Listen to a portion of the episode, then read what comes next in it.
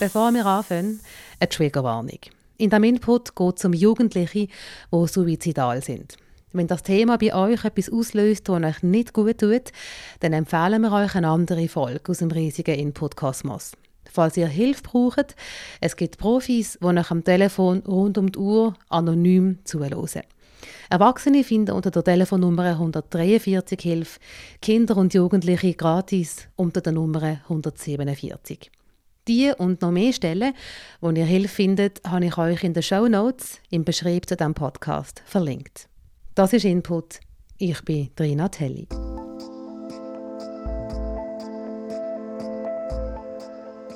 Beim zweiten Mal hat er wahnsinnig berührende Nachrichten geschickt. Wirklich so, Mama mit Jahren und ich habe euch lieb, aber ich kann nicht mehr.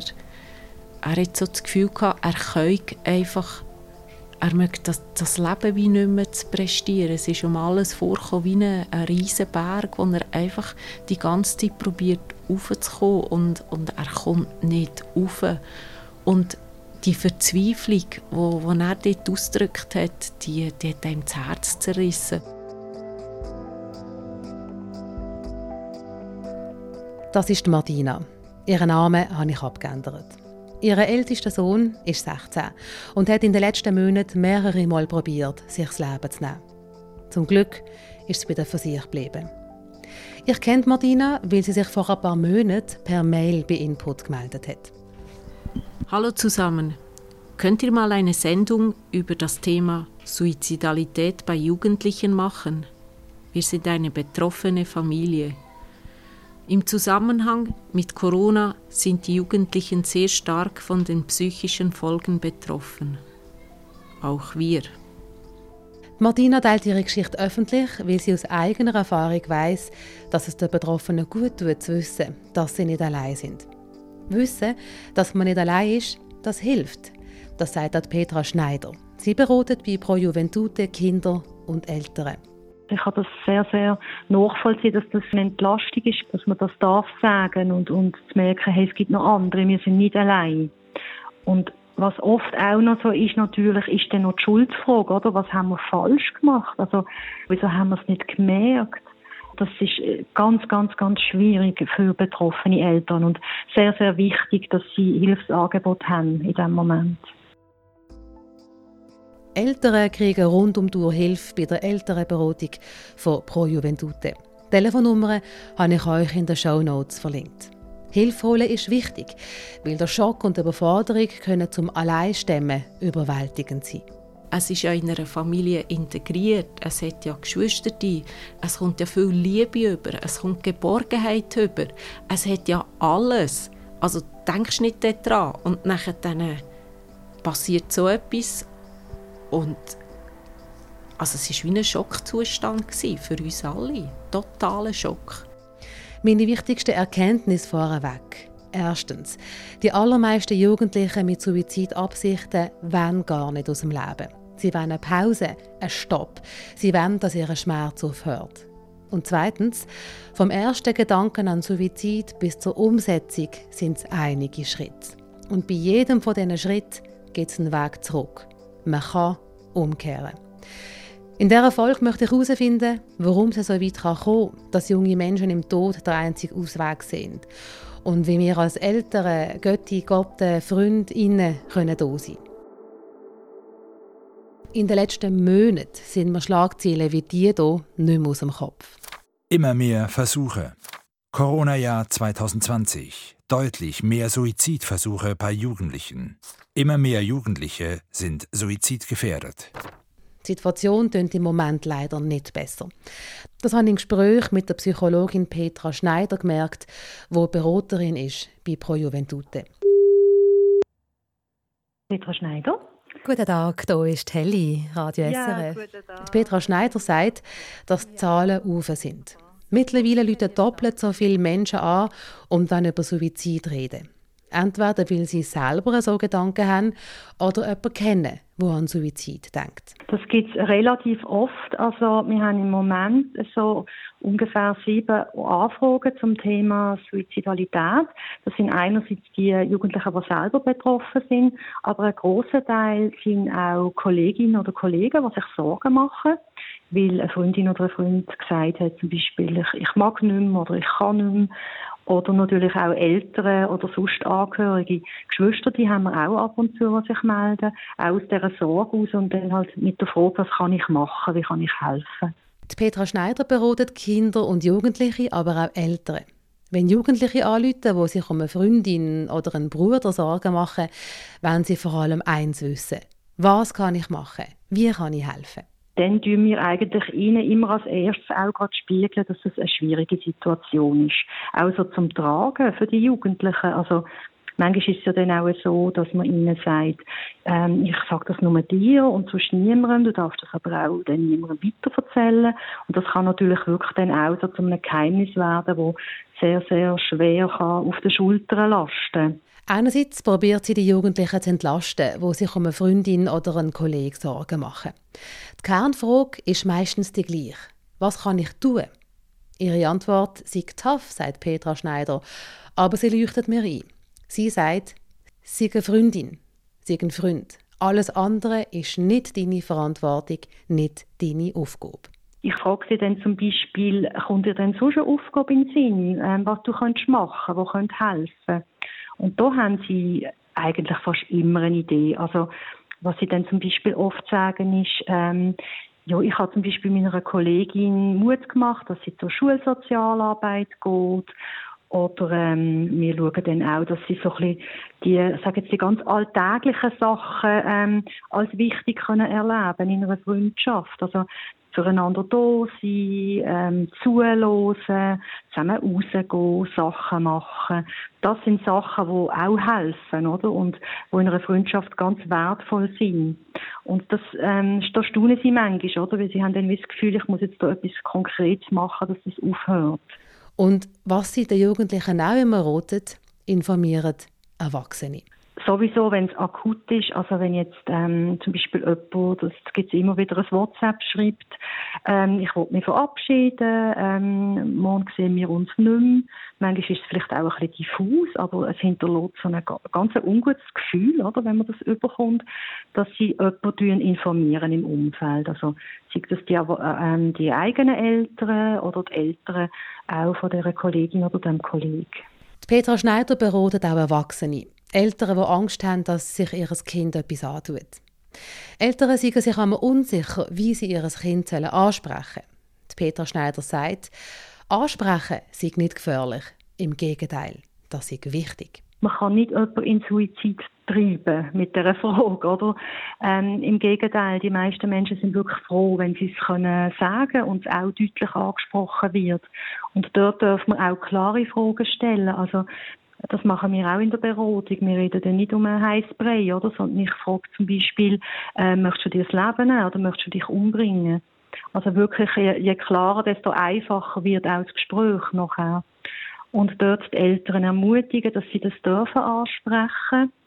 Und dann denke ich so in der Art und Weise, das ist auch immer sehr, sehr individuell. Also, was ist für eine Beziehung äh, vorher schon da gewesen? Hat man vorher auch über persönliche Sachen können reden? Und das macht es dann natürlich einfacher. Dann kann man auch auf dem aufbauen.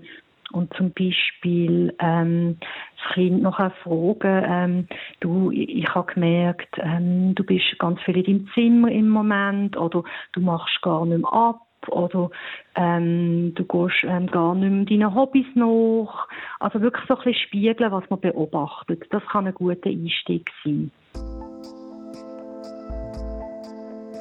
Martina treibt vor allem eine Frage um. Warum? Warum hat sich ihr Sohn probiert, das Leben zu nehmen? Die Frage nach dem Warum schwingt im Gespräch immer mit. Wir sitzen bei ihr im Garten am Tisch. Sie wohnt mit ihrem Mann und ihren drei Kindern in einem Haus in einer Deutschschweizer Kleinstadt. Eine ganz normale Familie, sagt sie. Eigentlich. Und erinnert sich an den Moment, wo ihr Sohn zum ersten Mal von seinen Suizidabsichten erzählt hat. Es war ein Sonntagmorgen. Ähm, meine Mann und ich wollten zusammen unsere Joggingrunde machen, die wir eigentlich immer machen am Sonntagmorgen.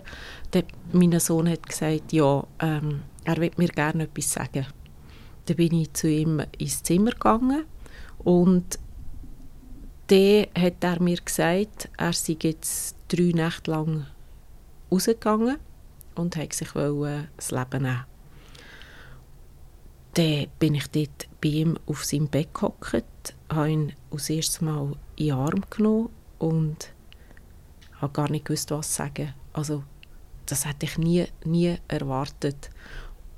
Und aber gleichzeitig gerade ganz fest gespürt, jetzt müssen wir etwas machen. Da ist eine tiefe, tiefe Not herum. Ich meine, man, wir haben schon gespürt, dass es ihm nicht so gut geht. Aber wir haben einfach immer irgendwo gedacht, ja, es ist auch noch ein bisschen Pubertät und, und es ist ja auch sehr eine schwierige Zeit. Und dann haben wir gedacht, ja, aber nein, also er ist genug stark, er, er kann eben diesen Widrigkeiten eigentlich trotzen und, und weiss, dass wir ihn gerne haben und dass er wichtig ist und er hat auch Freunde und Kollegen und an so etwas haben wir wirklich gar nie gedacht. Eigentlich sei ja alles in Ordnung, hat Martina gemeint. Es sei ja alles gelaufen. Die Eltern, Pädagogen, Kinder gesund. Alles gut, hat Martina gemeint. Bis zu dem Tag im Frühling, wo nachher nichts mehr war, wie vorher. Ich bin dann auch wirklich zu meinem Mann und habe gesagt, hey, komm, komm bitte auch zu ihm. Und, und einfach von dort weg, oder wo er es uns gesagt hat, wir gewusst, jetzt dürfen wir ihn nicht mehr zu den Augen auslassen. Und haben geschaut, dass er um uns herum ist und haben auch in dieser Nacht ähm, bei ihm geschlafen und ihm probiert einfach Sicherheit zu geben und ihm immer auch wieder zu sagen, hey, wir haben dich gern und du bist okay, wie du bist und wir wollen unbedingt mit dir weiter im Leben gehen. Und haben wir aber auch gesagt, wir rufen einem Hausarzt da und das ist wirklich, finde ich, bin ich froh gewesen, er hat gewusst, dass er Hilfe braucht, als, als wir ihm die Hilfe nicht geben können. Dein Sohn hat sich an dich, an euch gewendet und, und hat, hat gesagt, Hilfe. Es war ein sehr, sehr grosser Hilferuf und ich war einfach nur Gott froh, gewesen, dass er wieder heimgekommen ist und es uns gesagt hat. Ich war in diesem Moment einfach so froh, gewesen, dass er es nicht gemacht hat. Du, du denkst ja nicht, als Eltern denkst ja nicht an das. Also, ich meine, du hast deinem Kind das Leben geschenkt und ähm, freust dich darauf, dass es jetzt das Leben entdeckt, oder? Und, und eigentlich auch in dieser Phase ist, wo jetzt langsam die, die Flügel können ausbreitet werden und wo die Zeit ist, eigentlich von daheim wegzugehen und die Welt zu sehen. Und dann kommt so etwas und, und du verstehst es nicht. Martina hat sich einen Haufen Fragen gestellt und sich Vorwürfe gemacht. Das ist natürlich das Erste, was kommt. Du denkst, warum? warum findet er nicht mehr Freude am Leben? Was haben wir falsch gemacht? Was ist falsch gelaufen? Wo hätten wir sollen, äh, eingreifen Wo hätten wir sollen intervenieren Wo hätten wir besser sollen hinschauen Wo hätten wir uns einfach noch mehr sollen kümmern und, und du merkst, ja, ich glaube, es hat gar nichts mit uns zu tun. Wir, wir können das nicht beeinflussen. Das ist ein ganz ein wichtiger Punkt. Die Martina kann es nicht beeinflussen, weil ihr Sohn krank ist. Er ist schwer depressiv. Die Frage nach dem Warum, warum hat er aus dem Leben gehen die bleibt aber. Auch mich treibt das Warum um. Mit dem Warum und noch viel mehr Fragen gehe ich zu einem, wo da ist für Jugendliche in schweren Krisen, für Jugendliche in Akutsituationen, der Niklas Borns. Er ist leitender Arzt und stellvertretender Chefarzt von der Kinder- und Jugendpsychiatrie in Bruck-Windisch. Wie oft passiert das, dass Jugendliche hier zu, zu Ihnen Klinik kommen, die suizidal sind? Das passiert sehr häufig. Ich sage mal, jeder Jugendliche, der auf die Akutstation kommt, neun von zehn auf, aufgrund von Suizidalität. Neun von zehn? Ja. Eine krasse Zahl. Wir gehen ins Büro von Niklas Bronz. Seine Arbeitstage sind lang. Wir haben am 5 Uhr oben abgemacht. Und er ist auf Bike. Jeden Moment kann jemand anrufen. Und gleich erstrahlt eine große Ruhe aus. Weiss man, warum das es so weit kommt, dass so junge Menschen sich so verzweifelt fühlen, dass sie denken, der Tod ist der einzige Ausweg? Also wenn man sich das von, von der Entwicklung vorstellt, dass man sagt, was, was ist das Jugendalter für ein Alter? Da verändert sich unglaublich viel. Ich kann mich noch gut erinnern. Die Pubertät ist so super anspruchsvoll. Stress mit dem Körper, der sich verändert. Stress in der Liebe, Stress daheim, Stress in der Schule, Stress, weil kein Plan, welche Ausbildung machen nach der Schule. Stress mit der Clique. Und zu allem anderen kommen die essentiellen Fragen vom Leben. Wer bin ich? Was will ich?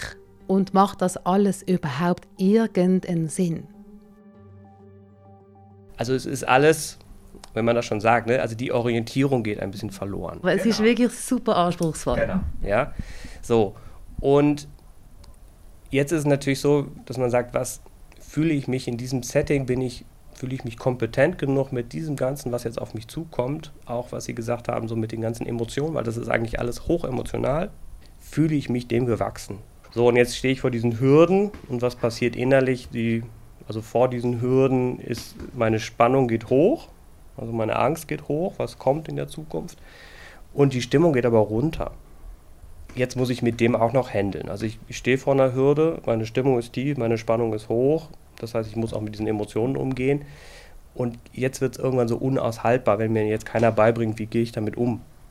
Da kommt für mich häufig das ins Spiel, dass man sagt, einerseits, was ist so ein Ausweg? Ne? Und viele kommen dann eben, dass man sagt, die Hintertür, die ich habe, die ist halt dann Suizid weil dann ist es mal vorbei, dann ist dieses Leid vorbei. Ich habe gelesen, dass ähm, die meisten Jugendlichen, die einen Suizidversuch unternehmen, dass die eigentlich gar nicht wollen sterben, sondern dass die eigentlich nicht wissen, wie mit ihren Problemen umgehen und dass dann wegen dem der Suizid als einzige Möglichkeit einem erscheint. Würden Sie dem zupflichten? Ja, also dass man sagt, gibt es so diese, diese ähm, Suizidversuche so auch ein Stück weit mit dem Ruf nach Hilfe. Also ich mache etwas, sage aber auch Gott sei Dank Bescheid, dass ich das jetzt getan habe oder dass ich das vorhabe. Wenn ich es nicht schaffe, direkt auszusprechen, ich bin gerade überfordert, dann muss ich es irgendwie indirekt machen. Es ist also ganz ein lauter Hilferuf, so wie beim Sohn von der Martina. Die meisten wollen nicht aus dem Leben gehen. Sie wollen, dass das, was weh macht, aufhört. Und psychische Krankheiten spielen eine wichtige Rolle. Oft sind die Betroffenen depressiv, sagt Niklas Brons. So wie der Sohn von der Martina. Ich verstand zwar die Ausführungen von Niklas Brons und gleich verstand ich nicht. Mein Kopf checkt es, aber mein Herz hat mir zum Verstehen. Darum interessiert mich, was jemand wie Petra Schneider meint, wo auch Jugendliche zulässt, die Suizidgedanken haben. Ich erlebe so zwei verschiedene Sachen. Das eine ist, dass es tragischerweise bei Jugendlichen oft passiert, dass sie aus dem Effekt äh, Suizidversuch machen. Das heißt, ähm, das kann eine Situation sein von einer großen Enttäuschung, also ähm, eine Liebe, die zu Ende geht, oder sie sind mega am Anschlag in der Lehre und sehen dort nicht mehr raus. Und ich glaube, das ist das, wo, wo auch so schwierig ist bei Jugendlichen und wo wir so froh sind, wenn sie in so einem Moment bei uns anrufen, oder? Das ist das, wo man als Erwachsener vielleicht manchmal fast nicht kann nachvollziehen wie kann man aus Liebeskummer sein, sein Leben beenden, oder? Aber das ist so existenziell denn für Jugendliche in dem Moment und sie sehen wie nicht, ähm, dass das wieder besser werden kann, weil der Schmerz so groß ist. Und darum ist es so wichtig, dass sie wie von außen auch jemanden haben, der das mit ihnen anschauen kann und das vielleicht auch kann mit ihnen spiegeln du, es, doch, es kann wieder besser werden. Mhm. Und das andere sind die Jugendlichen oder auch die jungen Erwachsenen, die schon eine längere Geschichte haben. Also ich habe ähm, wirklich auch schon Jugendliche gehabt, Anfang, oder junge Erwachsene, Anfangs 20, wo mir gesagt haben, ich bin irgendwie seit acht oder neun Jahren in Psychotherapie. Und dass dann irgendwann auch so eine Müde kann kommen, wo sie sagen, hey, es ist immer noch nicht besser. Also, also ich glaube, das kann man schon nachvollziehen, dass das wirklich schwierig ist. Ich kann extrem gut nachvollziehen, dass es schwierig ist. Ich glaube, ich kann mir um die Tatsache annehmen, weil ich mir für die betroffenen jungen Menschen so etwas anderes wünsche. Ich muss wieder an Martina denken, wie überrascht sie war, wo ihr Sohn gesagt hat, dass er sich etwas antun wollte. Für die rundherum kann es überraschend wirken. Aber wer einen Versuch macht, macht vom ersten Gedanken bis zum Versuch verschiedene Phasen durch, sagt der Arzt Niklas Bronz. Und das Wichtige ist, es gibt meistens einen Weg zurück bei all diesen Schritten. Also der erste Gedanke, dass man sagt, es ist mir alles zu viel, ich möchte das nicht mehr erleben. Der Schmerz soll aufhören, nicht zu leben. Der nächste Gedanke wäre ja, am liebsten tut sich ein Loch auf und ich bin weg. Dann ist aber noch nicht, dass ich das mache. Ich werde vom Blitz getroffen und dann ist das vorbei. Der nächste Gedanke wäre ja dann, dass, dass ich mir Gedanken machen würde, zu sagen, okay, ich könnte mir das antun. Ich könnte diesen Schritt machen. Es ist nicht mehr der Blitz, der einschlagen soll. Die Absicht wird konkreter. Und dann muss ich natürlich weiterdenken, dass man sagt, wie mache ich das? Und dann geht es ja weiter, dass man sagt, ja, okay, wann mache ich das? Setze ich mir ein festes Datum, ähm, suche ich mir eine Methode aus, setze ich ein Datum fest. Wenn man die Entscheidung getroffen hat, dann kann es auch wieder kurzfristig zu einer Besserung im, im, in der Stimmung kommen. Deshalb muss man auch wieder bei Menschen, die lange in der Depression sind, dass sie jetzt plötzlich einen Stimmungsaufschwung haben, dass man wieder ein bisschen vorsichtiger sein muss, auch nochmal nachfragen, hey, weil die, die sich entschlossen haben, merken dann auch wieder, ich entspanne mich. Und dann kann der letzte Schritt kommen, muss aber nicht. Weil das ist eben wichtig. Bei jedem von diesen Schritten kann man umkehren. Ja, ja, ja. Also das ist ja Gute, dass man sagt, es ist alles erstmal auf Gedankenebene. So, ne? Und in der Handlung habe ich ja immer noch, auch wenn ich Gedanken habe, heißt es ja nicht, dass ich die Gedanken in der Handlung umsetze. So, und deswegen, das ist noch wichtig zu unterscheiden. Kann ich immer noch sagen, ja, nein, ich mache es jetzt nicht. Umkehren muss niemand allein. Besser das Telefon in die Hand nehmen. Und ich sage die Nummer lieber einmal zu viel als einmal zu wenig. Erwachsene finden Hilfe unter der Nummer 143, Kinder und Jugendliche unter der Nummer 147. Dort nehmen einfühlsame Profi wie Petra Schneider das Telefon ab, rund um die Uhr. Ich wollte wissen, was das genau heisst, umkehren. Also wenn das ähm, Jugendliche sind, die sagen, ich denke immer wieder einmal dran oder ich mag gerade nicht mehr, wo wir dann merken, oder auch vielleicht mit Fragen, die wir stellen, merken, es ist jetzt nicht akut, aber es ist hier als Thema, dann schaue ich immer mit ihnen, schauen, was hat dir bisher geholfen. Ähm, weil alle Jugendlichen, die anrufen, haben irgendwo neu etwas noch, das ihnen Kraft gibt. Also das kann zum Beispiel ähm, eine Frage sein in Richtung, Schau, ich merke, es ist gerade ganz schwer für dich im Moment. Ähm, was hat denn die Kraft gehabt, das überhaupt auszuhalten? Und dann kann man so wie auf die Suche gehen nach den Ressourcen der Jugendlichen. Oder ähm, man kann sie auch fragen, Hast du das schon mal erlebt? Also bist du schon mal an diesem Punkt gewesen? Und was hat, dir damals geholfen, dass es wieder besser ist geworden? Also da tut man so die positiven ähm, Erlebnisse anknüpfen. Und das kann nachher auch das Gespräch so in eine Richtung bringen, hey doch, es gibt noch Sachen, die mir Kraft geben und die mir gut tun. Und das gibt auch Halt in so einer Situation, oder, wo schwierig ist. Kommt es dann auch vor, dass ähm, Betroffene in einer super Akutsituation anrufen? Ja, das gibt es auch. Und das ist eben dann die andere Situation. Und dann kann es auch wirklich einmal ähm, sinnvoll sein, dass wir über ihnen vorbeischicken. Also ich versuche dann mit ihnen zusammen zu schauen, dass ähm, sie ein Einverständnis geben. Also ich habe das oft, dass Jugendliche anrufen und dann aber merken, mal, es ist wie okay, wenn jetzt noch jemand kommt und ich ihnen zum Beispiel ähm, die Ambulanz oder die Polizei kann vorbeischicken kann. Oder ähm, ich gerade bei ganz Jungen frage ich auch immer, wo bist denn du jetzt? Wer ist bei dir? Also wenn sie zum Beispiel zur Nacht anrufen, sind deine Eltern daheim? Ähm, dann bleibe ich am Telefon, bis sie jemanden wecken. Also das sind so ähm, Schritte, die wir können machen können. Sie haben gesagt, ganz junge. Was, was muss ich mir da vorstellen vom Alter her? Von meinem Gefühl her ist, sind sie jünger geworden in den letzten eineinhalb Jahren. Also das kann sein, dass 13-Jährige anrufen mit Suizidgedanken. Heftig. Ja, finde ich auch. Auch der Martina, ihr Sohn, ist zum Glück umgekehrt. Hat sich seinen Eltern anvertraut, ist in eine Klinik gekommen, ist dort ambulant behandelt worden und dann heimgekommen. In dieser Zeit daheim haben Martina und ihr Mann wie verzweifelt einen Platz gesucht, wo er sich stationär behandeln kann. Aber die Plätze sind in der aktuellen Situation rar. Und das ist für die Eltern nicht zum Aushalten. Wir haben in den letzten Wochen und Monaten immer wieder lesen Kinder- und Jugendpsychiatrie sind am Anschlag. Die Plätze sind alle belegt. Was heißt das für Eltern von Kindern? Was rotet Psychologin und Pro Juventute-Beraterin Petra Schneider in so einem Moment? Ich tue dann den Eltern empfehlen, wenn ihr jetzt zum Beispiel ähm, bei einem Angebot ähm, einen Platz bekommen habt und euer Kind muss jetzt aber noch warten, also vielleicht einen Monat oder zwei Monate, dann tun doch gerade dort vor Ort ansprechen, was sie euch empfehlen in dieser Zwischenzeit. Also ob sie euch zum Beispiel wie eine Art Notfallplan können mitgeben ähm, wo ihr euch könnt anwenden könnt, wenn es schwieriger wird oder wenn es akut wird mit den Suizidgedanken.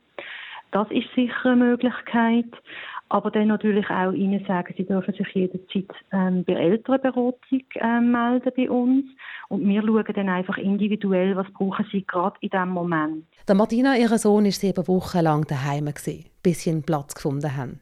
Und die sieben Wochen, die sind heftig und ewig gegangen. Du bist wie eigentlich ein Tier, das die ganze Zeit auf der Jagd ist. Also, ich meine, du bist immer in Alarmbereitschaft du hörst die ganze Zeit, was passiert, was ist jetzt. Ja, es belastet natürlich die ganze Familie. Ich es sind noch Geschwister die rum. Und die spüren auch, dass du eigentlich angespannt bist. Es dreht sich alles nur noch um das. Und du bist blockiert in allem, was du machst. Die Beziehung ist blockiert. Blockiert ist eben irgendein normaler Umgang mit, mit den anderen Kindern. Es, es ist eigentlich es ist eine Phase, wo die kannst du gar nicht tragen. Irgendwie gehst du einfach durch. Wie hast du das gemacht ähm, in deiner Rolle als Mutter, die ihn auch erzieht? Haben die Regeln abgemacht? Nein, eben genau aus diesem Punkt. Das haben wir wie nicht können. Wir waren wie blockiert. Gewesen. Und äh, was spannend war, der, der Jüngste hat sich dann mal so ein bisschen angefangen melden. Der hat es angefangen nerven, dass er wie so die Sonderbehandlung hat. Und das hat uns ein bisschen angefangen aufrütteln. Und dann haben wir eigentlich wirklich auch, auch wieder probiert, eben, hey, im Fassteller könntest du es selber abräumen. Wie umgehen als Mutter mit der Angst, dass jedes Wort, wo falsch verstanden wird, etwas auslösen kann, das niemand möchte?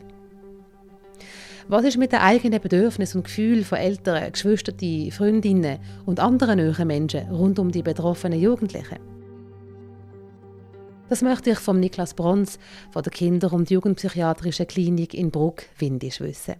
Also wenn ich jetzt Angst habe, alles, was ich sage, könnte irgendwie wieder etwas auslösen. Also darf ich noch kritisieren, darf ich noch erziehen, darf ich als Freundin irgendwie finden, hey, das regt mich jetzt auf? Also ich würde sagen, es sollte genauso weitergehen, weil das ist authentisch. Ich glaube, die Jugendlichen merken ja auch, dass man danach, dass man sagt, ich werde jetzt nicht mit Samthandschuhen angefasst, sondern es ist immer noch äh, jemand da, der sich um mich kümmert und zum Kümmern gehört eben auch, dass ich erzogen. Also dass, dass, dass da jemand ist, der sich äh, um mich sorgt und dass, äh, dass es auch Grenzen gibt. Dass sie merken, dass hinter einem Streit, dass man sich auch wieder versöhnt und dass man wieder da ist. Und ich glaube, das ist für viele so dieses, ähm, ist ein Streit gleichzeitig auch ähm, verbunden mit so einer Angst, dass ich verlassen werde. Ich glaube, diese Regeln kann man aber auch nachher aufstellen, wieder, dass man sagt, also auch wenn wir uns streiten, ich bin trotzdem immer noch da, aber trotzdem werde ich jetzt weiter dich erziehen und ich werde dich weiterhin vielleicht auch mal kritisieren. Und das kann man ja vorher auch wieder abmachen. Man kann ja darüber reden. Weil wenn ich jetzt das nicht machen würde, dann merken ja Jugendliche, derjenige geht aus dem Kontakt.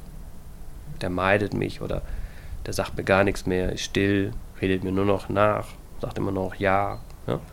Und das ist zum Teil für Jugendliche, und das läuft manchmal so unbewusst auch wieder, dass sie sagen, das kann auch wieder destabilisieren, weil sie merken, also ich kann mich nicht mehr anlehnen. Jugendliche, die an Suizid denken, senden oft Zeichen. Sie geben Warnzeichen. Zum Teil bewusst, zum Teil unbewusst. Das können Aussagen sein wie, es wäre besser, wenn ich nicht mehr da wäre. Oder sie ziehen sich zurück, machen auch die Sachen nicht mehr, die sie eigentlich gerne machen. Schutten, Klavier spielen, Freundinnen treffen. Sie verschenken Sachen, die ihnen lieb sind. Sie haben Konzentrationsstörungen, Essstörungen. Ab wann reagieren? Ich glaube, das ist schon relativ früh. Also wenn man schon merkt, dass, dass man merkt, es, es ändert sich jetzt gerade was im Verhalten, dass man sagt, äh, es ist ein bisschen mehr Rückzug beobachtbar. Ja, es gibt mehr Phasen, wo, wo, wo stumm ist, wo, wo vorher irgendwie Lebendigkeit war. Ich glaube, da sind schon so die ersten Punkte, wo, wo man sagt, einfach sich mal hinzusetzen und sagen, irgendwie so dieses offene Gespräch zu suchen. Wie geht es dir gerade? Und noch nicht mal darüber, dass man sagt, ich merke, dass dir schlecht geht, sondern einfach, wo stehst du gerade? Ernst genommen, also dieses Ernst nehmen. Ne? Wo, wo stehst du gerade im Leben? Und ich weiß, dass das schwierig ist gerade in diesem Leben. Und ich glaube, da geht es los. So, natürlich ist jedes Wort, was in die Richtung geht, das Leben ist mir zu viel oder ist natürlich alles Zeichen, wo ich sage, ich sollte jetzt hingucken. Und jetzt kommt etwas ganz Schwieriges. Eigentlich sollte man easy bleiben. Gleichzeitig kollabiert man innerlich, wenn der junge Mensch vis-à-vis sagt, ich kann nicht mehr. Wenn sie dann natürlich merken, ich bin eine Belastung, dann ziehen sie sich eher wieder zurück. Was können das für Aussagen sein, wo Jugendliche merken, hey, jetzt will ich eigentlich reden und jetzt kommst du mit deinen Ängsten? Was, was sind das für Aussagen? Ich glaube, das sind ja gar nicht Aussagen. Ich glaube, sie merken es in, im Verhalten, dass man so sagt, ah, ist doch nicht so schlimm, ja, oder, oder ah, das kriegen wir schon alles hin. Also so dieses äh, nach dem Motto, schnell, schnell, raus da. Sondern eben dann auch sagen, okay, wenn ich danach frage, dann muss ich auch bereit sein, sozusagen dieses Emotionale, was dann vielleicht kommt, mir anzugucken und da würde ich sagen, es geht gar nicht erstmal darum, Lösungen jetzt im Hier und Jetzt zu finden. Also viele fangen auch relativ schnell an, schon jetzt und Lösungen zu wollen. Meine Erfahrung, dass das eigentlich dann auch schon viel zu früh kommt, ja. Und eben halt auch, wenn man sagt, alles und, und auch sowas hat wie ähm, die Emotionen, die du da mir bietest, das, da müssen wir schnell raus. Mhm. Das müssen wir schnell. Wie es auch Angst macht, oder? Also wenn genau. mein Kind sagt, ich mag nicht mehr, dann äh, genau. würde ich auch schnell rauswählen. Genau. Aber das kann ja da wieder deinem Kind dann suggerieren, dass man sagt, okay, es ist nicht okay. Ich muss das jetzt ändern und es ist nicht okay. Und sag mal so, von der Haltung her würde ich sagen, erstmal dem ganzen Raum geben. Einfach zuhören, tönt so einfach. Es gibt aber tatsächlich etwas, was beim Zuhören hilft. Den Emotionen, die bei den Jugendlichen führen kommen, Platz und Zeit geben. Und zwar so lange Platz und Zeit geben wie nötig, sagt der Niklas Brons. Die Emotionen, die flachen wieder ab. Und dann gibt es wieder Raum zum zusammen durchschnaufen. Erstmal erzählen lassen und sagen, und dann gibt es so eine Spannungskurve oder auch so eine, so eine Kurve hoch, dass man sagt, und wenn ich da oben das Kind erzählen lasse, und das ist jetzt einfach auch, gut, das ist jetzt eine therapeutische Technik, ne, dass man sagt, ich lasse das erzählen, und erst wenn die Emotionen langsam runtergehen wieder, was manchmal 20, 30 Minuten dauern kann, dann eigentlich nach Lösungen suchen. Aber diesen Emotionen muss erstmal Raum gegeben werden. Ich, ich kann nicht mehr, ich, ich bin, und dass man sagt, okay, erzähl, warum? Ja, das und das ist, ja, okay, gut, erzähl weiter. Wir lösen noch keine Lösung. Einfach offen. Auch wenn Weinen oder wenn Wut kommt, irgendwie auch da Raum geben. Und dann aber auch Kontakt haben, ja, dass man sagt, Augenkontakt und auch erzählen, dass man sagt, es ist, ich halte das mit dir zusammen aus. Mhm. Und dann kommt irgendwann der Peak, das merkt man dann auch. Ne? Und dann am Ende so, dann kann man sagen, was hast du dir überlegt? Wie wollen wir jetzt damit umgehen? Brauchst du Hilfe? Möchtest du es alleine? So. Das heißt für die, die zuhören, auch, die eigenen Ängste und Sorgen hinten stellen. Weil es in dem Moment darum geht, was der junge Mensch vis-à-vis braucht und nicht um das, was wir gerade selber brauchen. Wenn mir gegenüber jemand sitzt, der dann sich alles anhört und Augenkontakt hält und sagt, mich haut das jetzt nicht um, das gibt Orientierung und das gibt, ne, wo man dann auch sagt, okay, dann das schaffen wir zusammen. Tönt in meinen Ohren extrem anspruchsvoll. Als Eltern oder Freundinnen sind wir ja keine geschulten Leute, die wissen, wie suizidale Jugendliche professionell zuhören. Hohe Leistung, also muss man schon muss man ein bisschen, genau, deswegen, ich glaube, da ist auch wichtig, dass man sich da halt dann auch professionelle Hilfe sucht dass man sich da Unterstützung sucht oder halt auch den familiären Rahmen, dass man auch vielleicht noch in der Familie dann darüber redet, dass ich mit dem Partner oder mit dem, dass man sagt, du, das war heute anstrengend für mich. Aber ich glaube, wenn man das am Anfang schafft und nicht dieses, wir müssen das sofort alles regeln, ich glaube, und dann fühlen sich Jugendliche, ja, das, das ist dann dieses Ernstnehmen und es geht in dem Moment nur um mich. Ich habe euch im Beschrieb zu diesem Podcast verlinkt, wo ihr professionelle Hilfe findet sei das Hilfe für die betroffenen Jugendlichen selber oder wenn ihr als Angehörige auch Hilfe braucht. So haben das Martina und ihr Mann auch gemacht. Sie haben sich Hilfe geholt, sind mit ihrem Sohn zuerst zum Hausarzt und dann in die Klinik. Wo ist er jetzt? Also wir können Ende Juli haben wir ihn zu der Klinik rausgeholt und dann hat er wirklich am 3. August hat er seine Lehre gestartet. Für Martina und ihre Familie ist die Geschichte noch nicht abgeschlossen. Auch wenn sich gewisses beruhigt hat, eben, der Sohn ist wieder daheim, macht eine Lehre, auch wenn sich einiges beruhigt hat, es ist eine fragile Ruhe. Er ist natürlich nach wie vor sehr instabil. Was ich aber gemerkt habe, ist, er geht nicht mehr weg. dass wie hast ein bisschen gelassener werden Beide, Mutter und Sohn, haben Unterstützung von Profis, die ihnen durch die Zeit helfen. Und Martina weiß, wo sie tanken und Kraft holen kann. Und das macht sie auch. Am besten geht es mir eigentlich an meinem Arbeitsort. Und dort fühle ich mich sicher. Dort weiss ich, meinen Job mache ich gut, mache ich vielleicht sogar sehr gut. Und dort äh, kann ich wie mich als Person sein. Ich habe mit dem Kopf viel gelernt. Warnsignale erkennen. Und auch bei kleinen Signalen lieber einmal mehr als einmal weniger genau anschauen. Wir kennen ja unsere Liebsten und merken, wenn etwas plötzlich anders ist. Denn wenn sich jemand anvertraut, die Emotionen vom Gegenüber aushalten, wenn die abgeflacht sind, gibt es wieder Platz zum Weiterdenken. Lieber einmal mehr die Hand entgegenstrecken, zeigen, dass man da ist. Und gleich, auch wenn ich so viel mitnehmen und mit dem Kopf verstanden habe, es ist schwierig, so Geschichten mit dem Herz auszuhalten. Zum Schluss noch etwas, das Hoffnung gibt. Ich habe von Petra Schneider, die bei Pro Juventute Kinder, Jugendliche und Erwachsene beratet, wissen, ob sie kann sagen kann, wie oft dass es gut kommt, ob es Statistiken gibt. Zahlen hat sie nicht. Dafür Anekdoten, die viel mehr sagen als Zahlen. Also ich habe gerade ähm, vor kurzem äh, junge Frau am Telefon gehabt und sie hat mir angerufen aus einem aktuellen Problem, das sie gerade beschäftigt hat und wir haben dann über das geredet. Und am Schluss vom Telefon hat sie zu mir gesagt, wissen Sie, ich habe äh, vor einem halben Jahr schon mal bei euch angerufen und ihr habt ähm, mir die Ambulanz heimgeschickt und dank dem bin ich jetzt überhaupt noch am Leben und ich bin so unendlos dankbar. Also das hat mich wirklich berührt. Das sind ihre Worte gewesen, so einfach endlos dankbar, dass ich noch da bin. Ich habe noch so viele Pläne und so viel, was ich erreichen in meinem Leben. Und das sind dann die Momente, oder, wo wie auch Mut machen und wo zählen. Das war mit dem Input für einen Moment. Meine Ohren sind aber weiterhin offen für eures Feedback. Ihr erreicht mich unter input.srf3.ch. Falls ihr jemanden kennt, der Suizidabsichten hat und ihr nicht wisst, wie mit dieser Situation umgehen, oder falls ihr selber so Gedanken habt und reden ich habe euch in den Show Notes Stellen verlinkt, wo ihr so anfindet. Ich bin Rina Telli. Danke für eure Zeit. Bevor ich das Mikrofon abstelle, noch einen Blick auf nächste Woche. Dann geht es um etwas ganz anderes hier im Input. Und ähm, vielleicht wünsche ich mir dann schon ganz bald das Homeoffice wieder zurück. Weil meine Kollegin, Marielle Kreis, macht das Experiment und duscht nicht mehr. Ich mache nur Katzenwäsche, also jeden Tag mit einem nassen Wäschlumpen Füße, Intimbereich und Achselhöhle waschen. Und das Deo lasse ich auch ganz weg.